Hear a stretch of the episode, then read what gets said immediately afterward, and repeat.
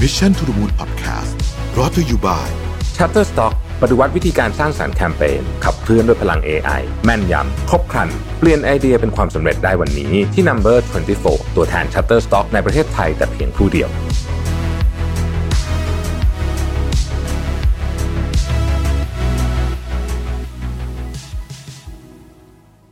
สวัสดีครับยินดีต้อนรับเข้าสู่ Mission to the Moon Podcast นะครับ คุณอยู่กับโรบิทานุสาหะครับ วันนี้เอาบทความจาก Harvard Business Review นะครับมาชวนคุยกันเรื่องของเทรนด์นะครับที่น่าจะเกิดขึ้นในปี 2023 เกี่ยวกับเรื่อง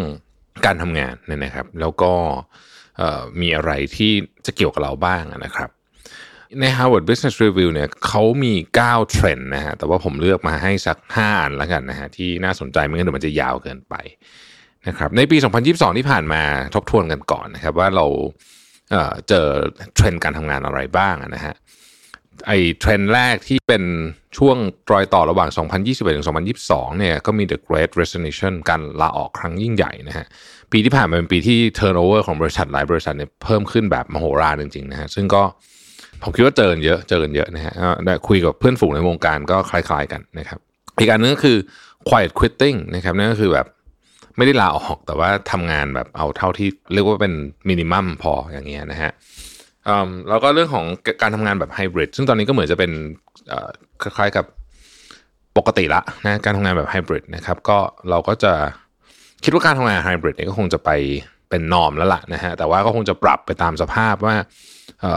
กี่วันเข้าออฟฟิศกี่วันอะไรแบบเนี้ยนะฮะแล้วก็ถ้าเกิดคนไหนที่ไหนมีออฟฟิศหลายจุดเนี่ยนะฮะก็อาจจะ ค่อยๆเปลี่ยนแนวคิดเรื่องนี้ไปได้นะครับ ทีนี้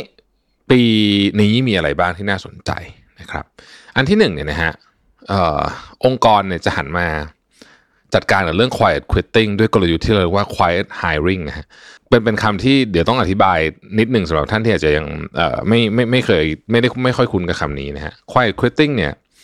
มันเป็นลักษณะของการหมดใจของพนักงาน คือทำงานอย่างที่บอกมินิมัมให้มันแบบเอาเท่าที่ต้องแบบ ต่ำสุดเท่าที่เท่าที่จะไม่โดนด่า จะไม่โดนไล่ออกใช้คำว่าอย่างนั้นแล้วกันนะครับ แล้วก็ไม่ใส่ความพยายามเข้าอย่างเต็มที่นะครับ เพราะฉะนั้นเนี่ยองค์กรก็จะได้รับผลกระทบหนักเพราะคุณภาพงานก็จะแย่นะฮะสิ่งที่องค์กรพยายามทำนะฮะคือการแก้ปัญหาด้วยกระบวนการที่เรียกว่า quiet hiring หรือทวงคืนทักษะและความสามารถ โดยไม่ต้องจ้างพนักงานเพิ่มนะครับทำยังไงนะครับ เช่นยกย้ายตำแหน่งคนในองค์กรนะครับ แล้วก็ให้คนที่ สามารถทำตำแหน่งสำคัญขององค์กรเนี่ยได้รับตำแหน่งนั้นจริงคือ คือมาคิดเรื่อง right man right job กันอีกรอบหนึ่งนะครับแล้วก็คนเหล่านี้ที่ถูกเลือกเนี่ยก็อาจจะได้รับการตอบแทนด้วยโบนัสตำแหน่งขึ้นขึ้นเงินเดือนอะไรก็ว่ากันไปนะครับ อีกการนึงก็คือการคิดเรื่องของการพัฒนาทักษะอย่างจริงจังนะคือเรื่องพัฒนาทักษะของขององค์กรเนี่ยมันเป็นเหมือนสิ่งที่ทำมาตลอดอยู่แล้วใช่ไหมแต่ว่าตอนนี้องค์กรต้องคิดเยอะจริงๆนะครับ เช่น อันหนึ่งที่เห็นจะชัดตอนนี้เลยคือเรื่องของทักษะการใช้งาน AI นะครับ วันก่อนเนี่ย ผมผมเพิ่งอ่านโพสต์ของของพี่ไวท์ใน Facebook นะฮะ ก็เป็นพี่ท่านหนึ่งที่ผมก็ติดตามโพสต์โพสต์ของของของคุณไวท์ก็เป็นโค้ชน่าสนใจหลายอันนะฮะพี่ไวท์ทำบริษัทชื่อไฟวันวันนะฮะ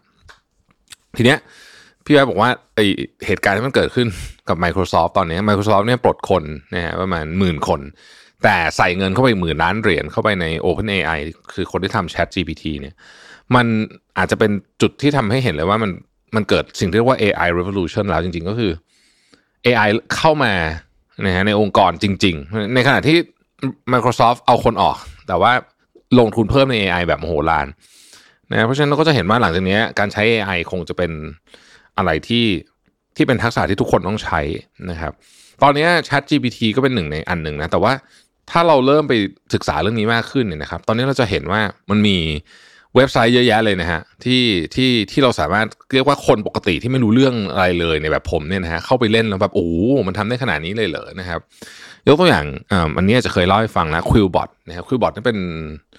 เป็นเรียบเรียง คล้ายๆกับ rewrite คำให้เราอะแต่มันไม่ได้ rewrite แบบแค่แก้ grammar หรืออะไรแบบนี้นะมันใช้คำแล้วมันออกมาสละสลวยอะนะครับแล้วมันก็มีอะไรอย่างเงี้ยเยอะแยะเต็มไปหมดเลยนะฮะมีเว็บไซต์หนึ่งทำ pattern นะครับคือสมมุติว่าเราอยากจะออกแบบ pattern ของแบรนด์เราอย่างเงี้ยนะฮะสมมุติอย่างอะอย่างของแบรนด์ศรีจันทร์เป็นรูปดอกไม้ใช่ไหมฮะออกแบบ pattern นี่ยากนะ เพราะว่ามันจะต้องโหใช้อะไรเยอะไอ้นี่ก็มี AI แล้วก็ใส่เข้าไปเลยว่าเราอยากได้ pattern ประมาณนี้ดอกไม้นะครับ เป็นแบบ minimalist หรือว่า maximalist เอาเยอะๆ น้อยๆ หรือว่าจะใช้ดอกอะไรบ้างนะครับ นอกจากดอกไม้จะมีอย่างอื่นไหมเช่นมีผีเสื้อด้วยไหมอะไรอย่างเงี้ยนะแล้วมันก็ทำ pattern ออกมาให้เยอะแยะเลยนะครับ ซึ่ง สมมุติว่า graphic design ต้องไปทำให้กับทำให้กับตัวแบรนด์ brand manager อย่างเงี้ยนะแต่ก่อนเนี่ยต้องนั่งทำกันหลังขดหลังแข็งเป็นเป็นหลาย ๆ อาทิตย์เนี่ย อันนี้ก็ AI ช่วยได้เสร็จแล้วก็เอาอันที่เรารู้สึกว่าเออมันใช้ได้ไปทำเราไปทำต่อแก้ด้วยมือ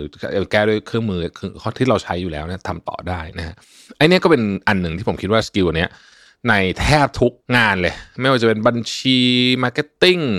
เอ่อ marketing มีเพียบเลยนะฮะ marketing มี AI เยอะมาก หรือสายงานอะไรก็แล้วแต่นะฮะวิศวกรรมพวกเนี้ยนะฮะก็เพิ่มได้เพิ่มทักษะได้ หรืออีกอันหนึ่งนะครับ เราจะเห็นการจ้างฟรีแลนซ์ในบางงานมากขึ้น เพราะว่าลักษณะของงานเนี่ยมันจะเป็นคือ ผมใช้คำว่ามันจะมีน้ำหนัก ไม่เท่ากันเยอะขึ้นกว่าสมัยก่อน สมัยก่อนในงานมันอาจจะมีความ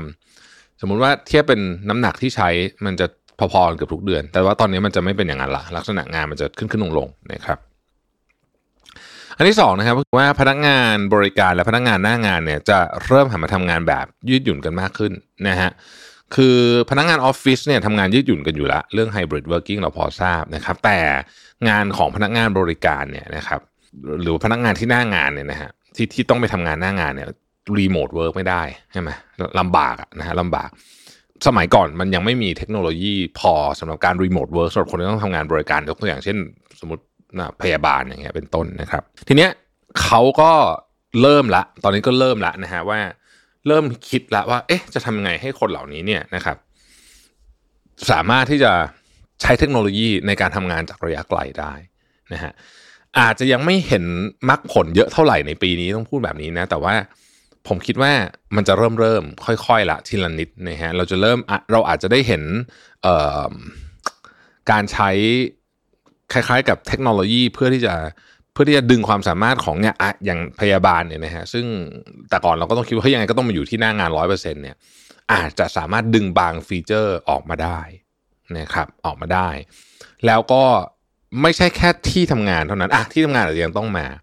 แต่ว่าด้วยเทคโนโลยีการจัดการเนี่ยนะฮะเรื่องคนเนี่ยอาจจะทำให้เกิดความยืดหยุ่นได้มากขึ้นนะครับ เช่นอาจจะไม่ต้องอยู่ตลอดนะฮะหรืออาจจะสามารถที่จะมีอิสระมากขึ้นในการเลือกวันได้เลือกว่าทำงานกับใครได้อะไรแบบนี้เป็นต้นนะครับ อันที่สามเนี่ยคือเรื่อง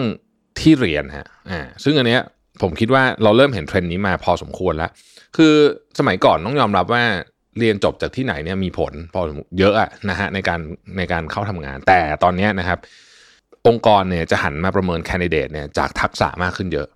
นะฮะคือจะเริ่มไม่ค่อยสนใจแล้วล่ะว่าเรียนจบอะไรไม่ไม่ใช่แค่ที่ไหนนะหรือว่าเรียนจบอะไรมาด้วยซ้ำแต่มาดูทักษะว่าเฮ้ยคนนี้จะช่วยองค์กรเราได้ยังไงบ้างนะครับกลับไปที่เรื่องเมื่อกี้พูดเรื่องอการใช้พวก AI tools ต่างๆเนี่ยกลุ่มคนที่สามารถเรียนรู้เรื่องพวกนี้เพราะเรื่องนี้มันใหม่มาก ไม่มีมหาลัยสอนที่ไหนยังไม่ทันแน่ๆถูกไหมฮะคือตอนนี้ ทุกคนก็ต้องมาเรียนใหม่กันหมดเนี่ยนะไอคนที่เรียนรู้ได้ด้วยตัวเอง แล้วก็สามารถเอาของพวกนี้มาอัดแอปใช้กับงานจริงได้ คนเหล่านี้จะเป็นที่ต้องการมากนะฮะจะเป็นที่ต้องการมาก แล้วถ้าเกิดเรามองไปไกลอีกนิดหนึ่งในอนาคตเนี่ย เราคิดว่าการเรียนในระดับมหาวิทยาลัยเนี่ย มันจะไม่ใช่แบบนี้ละนะครับมันอาจจะเป็นลักษณะของการเรียนแบบ ไม่ได้มีหลักสูตรหน่วยกิจชัดเจนอะไรแบบตอนนี้นะว่า จะต้องลงอ้าวแคลคุณอาจจะสมมติเรียนวิศวะ ต้องเรียนแคลหนึ่งแคลสองนะครับ อะไรอย่างเงี้ย ก็อาจจะไม่ใช่อย่างนั้นละนะฮะคือวิชาวิศวกรรมก็อาจจะเป็นเพียงวิชาส่วนหนึ่งในการเลือกของคนคนนี้ว่าเขาจะเรียนวิศวกรรม ศิลปศาสตร์ แล้วก็เรียนอย่างอื่นไปด้วยอะไรแบบนี้นะฮะอันที่สี่เนี่ยนะครับคือองค์กรจะหันมาใส่ใจสุขภาพกายสุขภาพใจของพนักงานมากขึ้น เรามีผลสำรวจของ Gallup นะฮะซึ่งเป็นผลสำรวจที่ชื่อว่า State of Global Workplace เนี่ยนะฮะ คือเขาพบว่า 60%ของคนทำงานระบุว่าพวกเขาเครียดเรื่องงานทุกวัน แล้วก็ประกอบกับไอ้เรื่องปัญหาเศรษฐกิจการเมืองสังคมอะไรพวกนี้เนี่ย คนก็เบิร์นเอากันเพียบเลยนะครับคราวนี้องค์กรจะต้องมาเริ่มคิดเรื่องนี้มากขึ้นละสมัยก่อนเนี่ยนะครับ คือคิดในมุมแบบนี้ด้วยนะ ที่ผมไปอ่านมาที่เข้าหลายอันเนี่ยเขาบอกว่าสมัยก่อนเนี่ย เราพยายามที่จะเหมือนกับ คล้ายๆกับ entertain พนักงานอ่าอ่าคือไอ้ไอ้พวกเรื่องใส่ใจเรื่อง เรื่องความเป็นอยู่พนักงานเนี่ยมันจะเป็น entertain ให้มีขนมมีอาหารให้กินอะไรเงี้ยเต็มที่เนี่ยนะฮะแต่ตอนเนี้ยองค์กรหลายองค์กรเนี่ยจะจะเริ่มจะเริ่มมองอีกมุมหนึ่งคือมองเรื่องสุขภาพละซึ่งมันจะไม่เหมือนกันละนะครับ อาจจะกลายเป็นว่าเฮ้ยเปลี่ยนจากไอ้ขนมอาหารที่มันแบบ เอาพูดจริงบางทีขนมเยอะเกินไปก็ไม่ดีนะแบบมันน้ำตาลเยอะใช่ไหมเราเราจะเห็นว่าจริง ๆ บริษัทผมก็ขนมเยอะนะมันก็จะมีแบบขนมเต็มหมดเลยมีขนมไม่กินทั้งวันนะมีตรงไอติมไม่กิน เราก็รู้สึกว่าเออพนักงานคงแฮปปี้มั้งแต่จริงแล้วอะไอ้พวกเนี้ยนะฮะในที่สุดแล้วเนี่ยถ้ามันเยอะเกินไปมันก็ไปคอนทริบิวให้สุขภาพเขาไม่ดี สุขภาพเขาไม่ดีเนี่ยเขาก็จะไม่ไม่มีความสุขนะในที่สุดมันก็จะวนกลับมาที่เรื่องงานอีกนะดังนั้นเนี่ยตอนเนี้ยองค์กรจะเริ่มใส่ใจสุขภาพพนักงานแบบจริงจังละนะครับเพราะฉะนั้นเนี่ยเราก็จะเริ่มเห็นว่าคำว่า wellness นะ wellness ในที่ทำงานเนี่ยเริ่มเป็นของที่หลายบริษัทพูดถึงนะครับ บริษัทผมเองก็กำลังทำเรื่องนี้เยอะ ปีนี้จะเห็นการเปลี่ยนแปลงเรื่อง wellness เนี่ยเยอะมาก คือเราจะไม่ใช่แค่แบบว่าเอาเอาเอามีเอาแบบมีของกินเยอะๆให้เหลืออะไรแบบนี้ละมันจะต้องมาแนวแบบว่าทำยังไงพนักงานจะได้ออกกำลังกายมากขึ้นนะฮะออกกำลังกายง่ายขึ้นได้มีกิจกรรมที่ทำแล้วมันเสริมสร้าง wellness อะเช่น ตอนเย็นอาจจะมีแบบ instructor โยคะมาไหมหรืออะไรอย่างเงี้ย ให้คนแบบ รู้สึกว่า เออทำงานไปด้วยแล้วก็มีกิจกรรมพวกนี้ที่ยังออกกำลังกายคนต้องทำทุกวันอย่างเงี้ย ก็ให้มันอยู่ในช่วงเวลาที่เขาสามารถบริหารจัดการในการทำงานไปได้ด้วย ไม่ต้องไปทำอะไรให้มันวุ่นวุ่นวายยุ่งยากเกินไปเนี่ยนะฮะรวมไปถึงเรื่องของสุขภาพใจด้วยนะเออนะครับซึ่งอันนี้ก็อาจจะต้องอาศัยผู้เชี่ยวชาญเข้ามาช่วยเนาะนะครับว่าจะทำยังไงให้พนักงานมีสุขภาพใจที่ดีขึ้นด้วยนะครับอันสุดอันสุดท้ายที่ผมเลือกขึ้นมาวันนี้คือเรื่องของการส่งเสริมทักษะการเข้าสังคมนะครับ คือเขาบอกว่าตั้งแต่โควิดระบาดเนี่ยนะฮะหลายคนเนี่ยก็ทำงานที่บ้านใช่ไหมแล้วก็คนที่เข้ามาช่วงโควิดเนี่ยบางคนยังไม่เคยเจอเพื่อนร่วมงานเลยนะฮะจนกระทั่งเพิ่งมาเจอกันตอนนี้ซึ่งพอไม่ได้เจอกันเยอะๆหรือนานๆเจอกันทีบางบางคนเนี่ยนะฮะอาจจะเจอกันเดือนละครั้ง พอมันเจอเดือนละครั้งปุ๊บเนี่ยเอ้ยมันมีความท้าทาย เรื่องว่าจะทำไงให้คุยกันเรารู้สึกสนิทใจนะครับ งานวิจัยของการ์เนอร์ในปีที่แล้วเนี่ยเขาบอกว่าการสร้างความสัมพันธ์ระหว่างพนักงานเนี่ย เป็นเรื่องที่ท้าทายละตอนนี้คือสมัยก่อนเนี่ยเนื่องจากเจอทุกวันไม่ค่อยเป็นไร แต่พอทำงานที่บ้านแยกกันอะไรอย่างเงี้ยนะฮะเริ่มท้าทาย เริ่มท้าทายทีนี้ทำยังไงที่จะทำให้